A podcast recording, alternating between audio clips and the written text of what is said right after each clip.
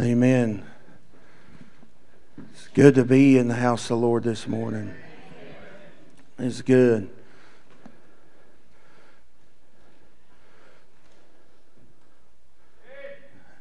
Amen.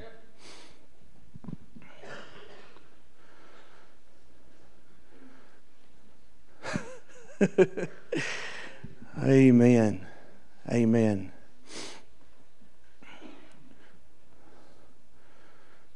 We're going to be in Mark chapter 6,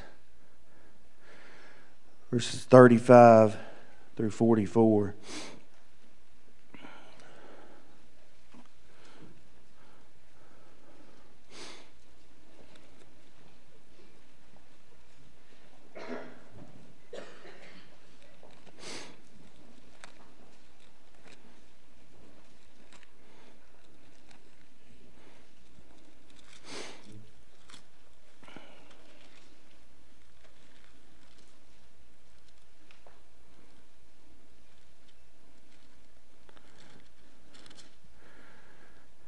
And when the day was now far spent, his disciples came unto him and said, This is a desert place.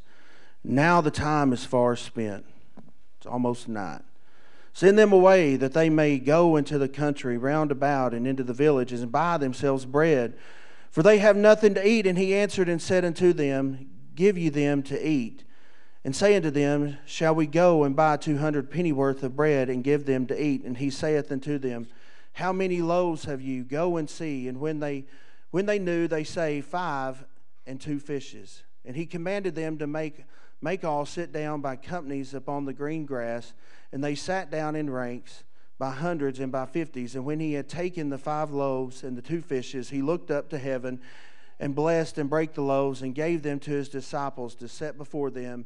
And the two fishes divided he among them all. And they did they did all eat and were filled, and they took up twelve baskets full of fragments and of the fishes, and, and they that did eat of the loaves were about 5,000 men.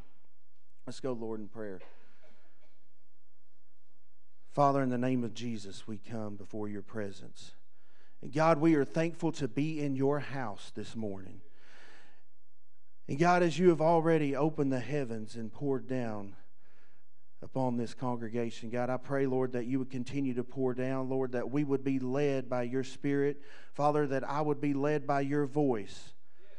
And God, I just ask, Lord, that you would just go with us now, be with us the remainder of this service. Anoint my lips, God, to speak only what you would have me to speak. In Jesus' name I pray, amen.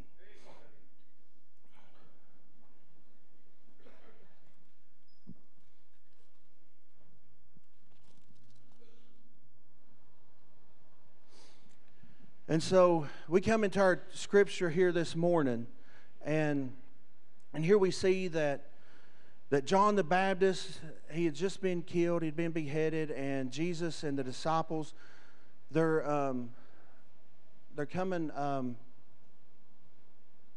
they come off and they go into a desert place, so they're probably already tired. Um, this is the only miracle that is that is recorded in all four of the Gospels. And, and so we see here that, that Jesus, how that he liked organization.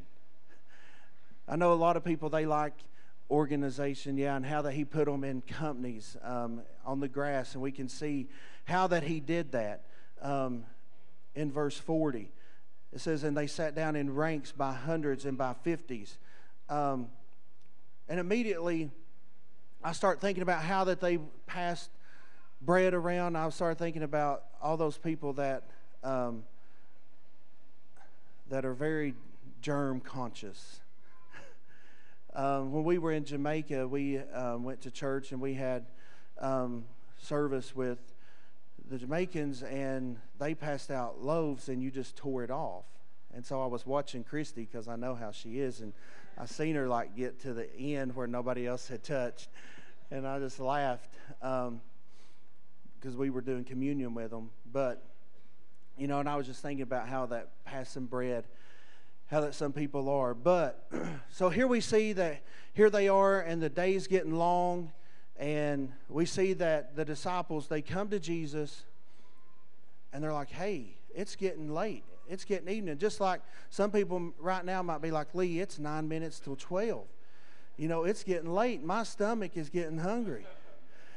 And a lot of times people start thinking, well, you need to wind it up. But, um, and so I think about the disciples, how that they were like, you know, I'm getting hungry. and how that they probably were saying, I'm the one getting hungry. But they were saying, oh, yeah, all these people are getting hungry. And so, thinking about that, the first point I want to make is that God confidence trumps my fears. God's con- God confidence trumps my fears. And Philippians 4:13 says, "I can do all things through Christ which strengthens me." The crowd had followed Jesus. They followed, some even went ahead of him. Um, and so it was getting late. But what it really was is that the disciples, they were in fear that there wasn't, that they weren't going to get to eat. Here they are, they're with Jesus. And yet they don't think that he can handle the problem. Because they're saying, hey, we need to, we need to go on. We need to send them on. We need to send them out so that they can get something to eat. Not knowing that Jesus is the provider, that he provides all things. Jehovah Jireh, the Lord God, my provider. How many times has He provided for each of us every day? Just out of somewhere where we weren't expecting it? Did He not? Yeah, He did. And you know, and I was thinking about that. You know, some people don't understand people's praise. You're not going to understand people's praise because you don't know where they've been and you don't know what God brought them from. You don't know what He's done for their family. It's easy. It's real easy sometimes to sit back in that kind of attitude like, look, watch them. Who do they think they are? Well, I'll tell you what they're thinking. They're thinking, God has done a great work for me. He's done a great work in my child. He's done a great work in my children, in my family. He delivered us from hell. He brought us up. That's what I'm thinking when I see that. And so, amen. But they were so fearful and they were so afraid, but here they are, they're with Jesus. And yet, they're fearful and they're afraid. They're like, hey, this is to this is to look bad on us all. This is going to come down on us all. But let me tell you, you don't ever have to try to cover for God. Don't you ever lie and say that this happened or this happened. Let me tell you, He don't need you to do any of that. He can do it all by Himself. And so, so we see how many times do we look at our loved ones and we think, will they ever be saved? Or that we looked at, at a physical need and think, can God do that? Can God heal that? How many times have we been to our wits' end with our children? How many times have we just come up against something we're like, I don't understand how that God's going to do this? And so the enemy, he tries to control us by fear. And that's what, and he tries to manipulate us, and he's like, No, don't do this. You know why some people don't praise? Because they're fearful of what the person next to them is going to think or what somebody else is going to think. Let me tell you, when you stand before the Lord, it's just between you and the Lord. It ain't between that person that's next to you. Don't ever worry about what other people think.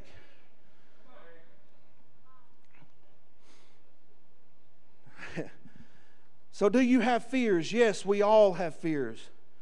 The problem is, is that the disciples, what they were saying, what they were looking at, they weren't coming to Jesus in faith, they were coming to Jesus in fear. How many times do we do that? We come to Him in fear instead of coming to Him in faith. Saying, God, I know you can provide food for 5,000 people. And so, you may say, I've never said that, but I guarantee you, you've acted like that.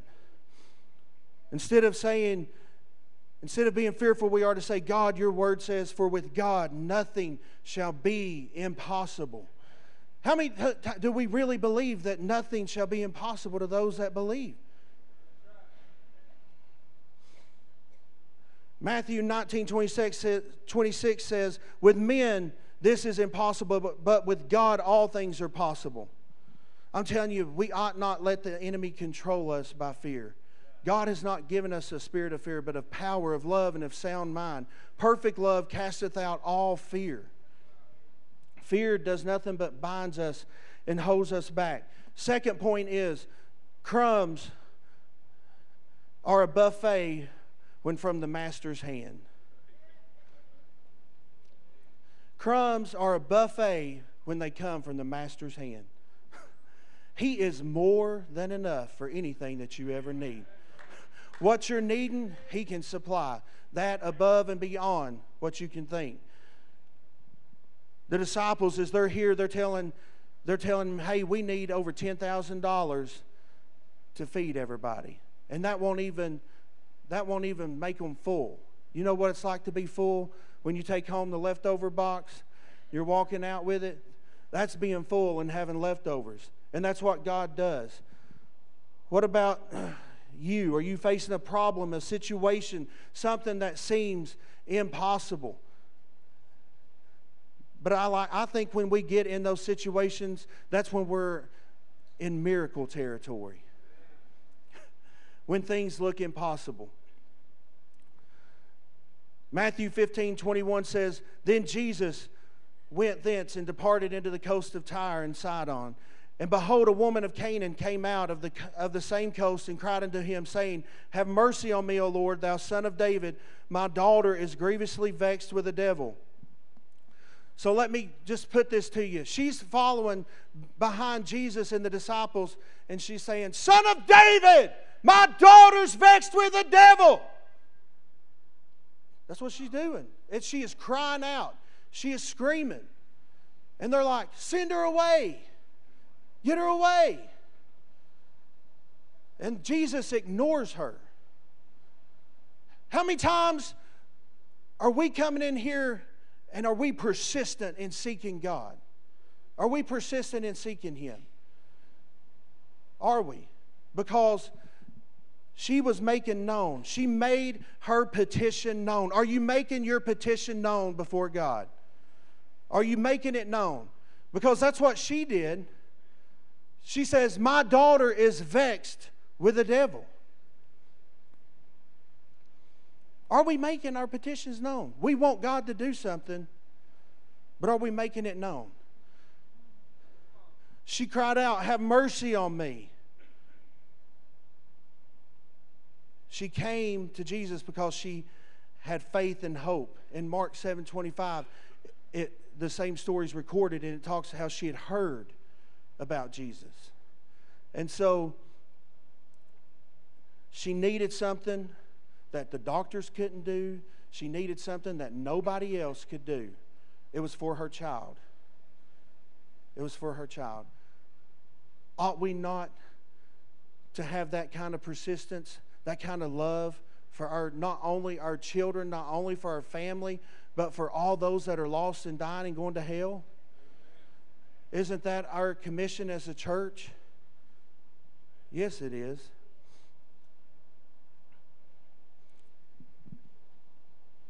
But Jesus had the answer, what she needed. Just like us, Jesus has the answer for your need for what you need. She was persistent. Every turn she was met with resistance, but she persisted. She had to overcome her race. She had to overcome here that she's a Gentile woman and she's talking to a Jew. But yet she keeps on. And then and then Jesus tells her, you know, he's like, hey, he basically what he's saying is, I come for the Jewish people. I didn't come for you. And then he says, Why would I give bread to the dogs? And then she says, But the crumbs from the master's table feed the dogs. I'm telling you, you and I are nothing but a dog. Uh, but all it takes is some crumbs from the master's table to, to fill us, to supply us.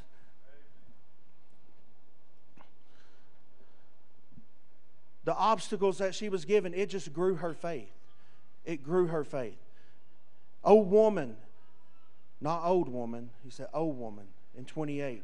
O woman, great is thy faith, be it unto thee even as thou wilt. How easy would it have been for her just to say, Hey, I don't need this. I don't need to be treated like this. I don't need to be ignored. I don't need I don't need like this. But she didn't. She kept she was persistent. She was persistent and she was seeking. And it was more than enough.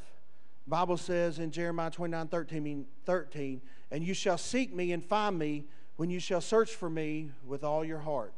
If we will draw nigh to God, He will draw nigh to us. If we will seek Him, we will find Him.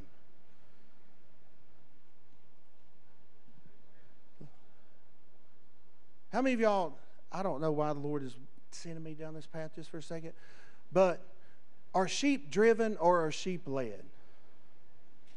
They are led. How are they led? By the shepherd's voice.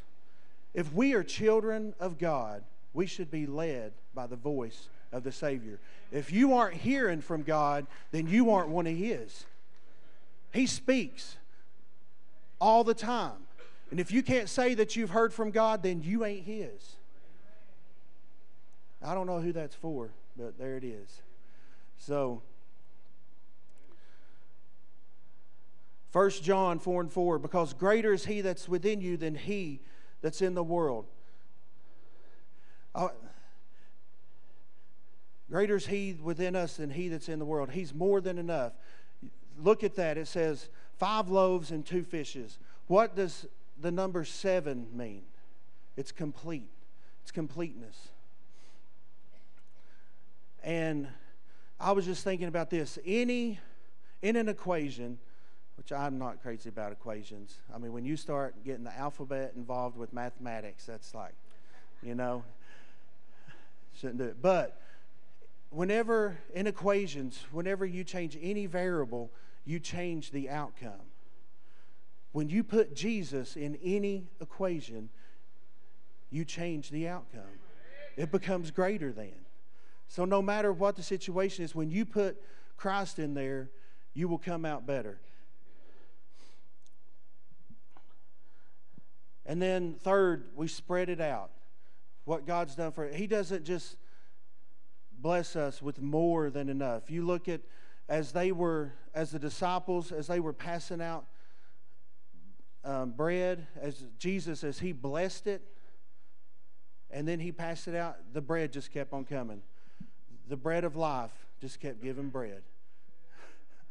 and he kept giving it and kept giving it. And as he passed it around, they had more than enough. And then he didn't waste any because he took it up. And it said that they had 12 baskets full. And so, what'd they do with it? They probably took it home and ate it. And Luke 6:38 says, "Give and it shall be given unto you, good measure, pressed down, shaken together and running over, shall men given to your bosom, for with the same measure that you meet, that you use, with it with it shall be measured to you again." So, what you get, you you give. God's given to you not so that you'll just store it up, but he's given to you so he can give through you. That's why he gives to you, so that you can help somebody else. And so, but in um, in Second Kings chapter five, there's a story about Naaman, Naaman the leper, and uh, he was um, he was a general in the Syrian army, and what it was was that Naaman, he was he was he had leprosy, and so at one point there was a Jewish girl that had been taken captivity into Naaman's house.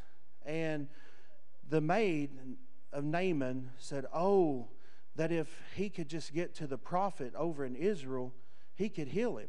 Well, the king of Syria sends a letter to Jehoram, which is the king of Israel at that time, and sends it to him. Well, Jehoram, he's rents his clothes and um, he's like, he's just wanting to start a quarrel with me. He's just wanting to start a war with me. And well, then, um, and then we see that Elisha, as he finds out about it, that he um, he tells the king, he says, send Naaman to me. Send him, send him over that he may know that there's a prophet in Israel. And so, sure enough, he does. When Naaman he shows up with chariots and all these things. I mean, he just shows up with a big entourage, um, a parade, as you might say. He shows up. He comes up to Elisha's front door, and Gehazi is there. And Elisha sends Gehazi out, like Elisha doesn't even go out there to see him. And, and this just infuriates Naaman. Like, I mean, you read the story, he's like, I thought for sure he'd at least come out and, and do some grand gesture and all these things. But all that um, Elisha told Gehazi to tell him said, Tell him to go down to the Jordan and dip seven times. So Naaman, he, you know, he thought it was going to be something hard, something really spectacular that he should do. And then the servants of Naaman, they're like, if he had told you something hard to do, you would have done it. But all because he's told you to go and wash and you'll be clean, then you don't want to. So Naaman goes and he does that. And and then he has new skin. The Bible says that it was new skin as like like a child, like a baby boy. And um, so he comes back and he tries to pay Elisha, but Elisha won't take his money. Now Gehazi will. Um, but that's not where I'm going. But um, but Elisha's like, no. And so what Naaman does, though, in verses um, 16 and 17 in 2 Kings, can you get that up there? And Naaman said, Shall there not then, I pray thee, be given unto thy servant two mules, burden of earth, for thy servant will henceforth offer neither burnt offerings nor sacrifice unto other gods, but unto the Lord. In this thing the Lord pardon my servant that, that when my master goeth into the house of Rimmon to worship there, and he leaneth on my hand, and I bow myself in the house of Rimmon. When I bow down myself in the house of Rimmon, the Lord pardon thy servant in this thing. Now, if you you can miss it, go back up to 17. And Naaman said, Shall there not then, I pray thee, be given to thy servant two mules, burden of earth? So here he comes over into Israel and he gets healed.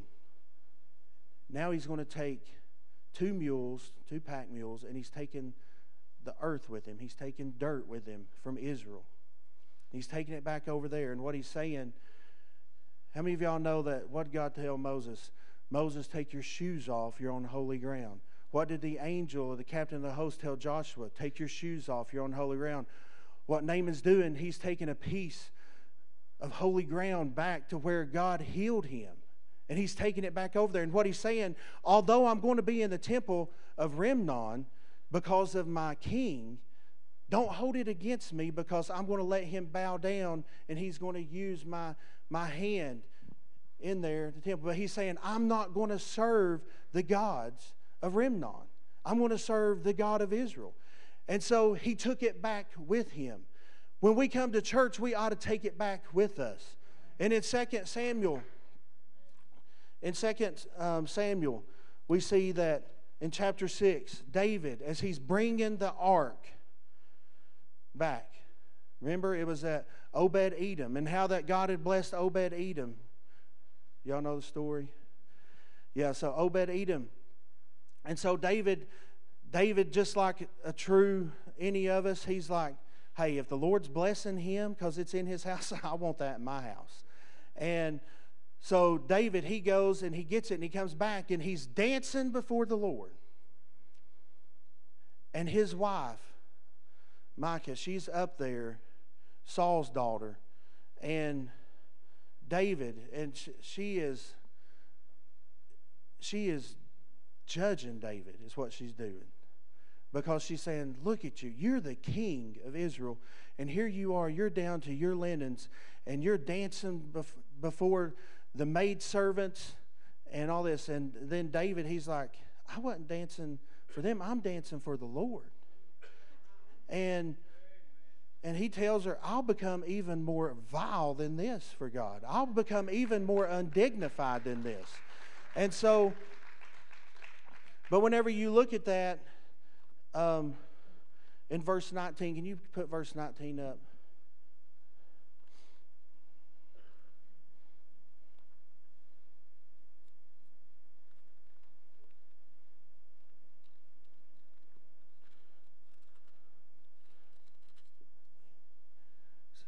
So, verse 19, and he dealt among, this is David. He's brought the Ark of the Covenant back. They're having a celebration. And he dealt among all the people, even among the whole multitude of Israel, as well to the women as men, to everyone a cake of bread and a good piece of flesh and flagon wine. So all the people departed, everyone to the house. Here they are. They used to, they always brought things to the temple for sacrifice. But listen, David is sending them back with something. He's saying, in 19, he's saying, Everyone a cake of bread, a piece of flesh, and a flagon of wine. And he's sending it home with them. So they come and they get sent home with something. That's just like us. The bread, the word that we ought to take back to our houses and to our homes. Right? The flesh, which is Jesus. We ought to take him back to our homes. The wine, which is the Holy Spirit, which is the joy of the Lord, we ought to be taking that back to our home. I'm telling you, a lot of times the reason we're not winning our families is because we're sour. We're sour on in our Christianity. We've lost our joy because the joy of the Lord is our salvation. We ought to be a happy people. We ought to be rejoicing. We ought to be enthusiastic about the Lord, shouldn't we not?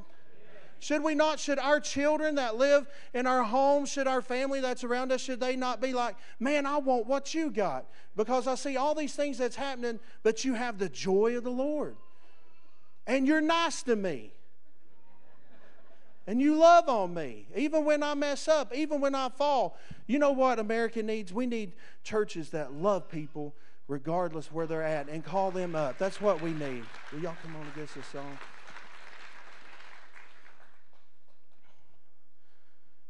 We're going to stand and have an invitation. Are we taking Jesus back into our home? Are we spreading out what God's given to us? Are we honoring Him?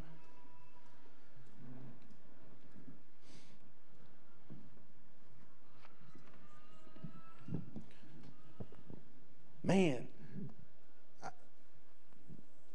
you know,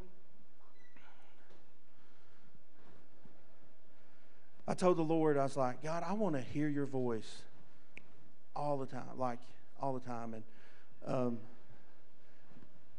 and, and, and let me just tell you something with the children of Israel, Moses brought them out of Egypt, right? He led them out. And I think for far too long, Christians have just been okay with coming out. Like, yeah, you brought me out. I've got my fire insurance. Everything's good. But Joshua took them to possess the land in victory. That's how we're to walk as Christians. Moses led them out, Joshua took them to it, and they conquered. That's how we ought to live our lives as Christians. We ought to be living in victory. We ought to be walking in victory. We ought to be speaking that in our families, over our homes and stuff, and not being brought down by sin. because that's what we allow. We allow the devil to bring us down by sin. But whenever we're walking close to the Lord, we have victory over the enemy, victory over those hangups, victory over those things that pull us down. Whenever we're just keep walking with Him and close to Him, that grumbling and complaining, you can't do it when you're walking close to Jesus because He, he shuts that mouth instantly. You can't go into places you shouldn't go when you're carrying your cross. Your cross ain't going to fit through the door if you got it on.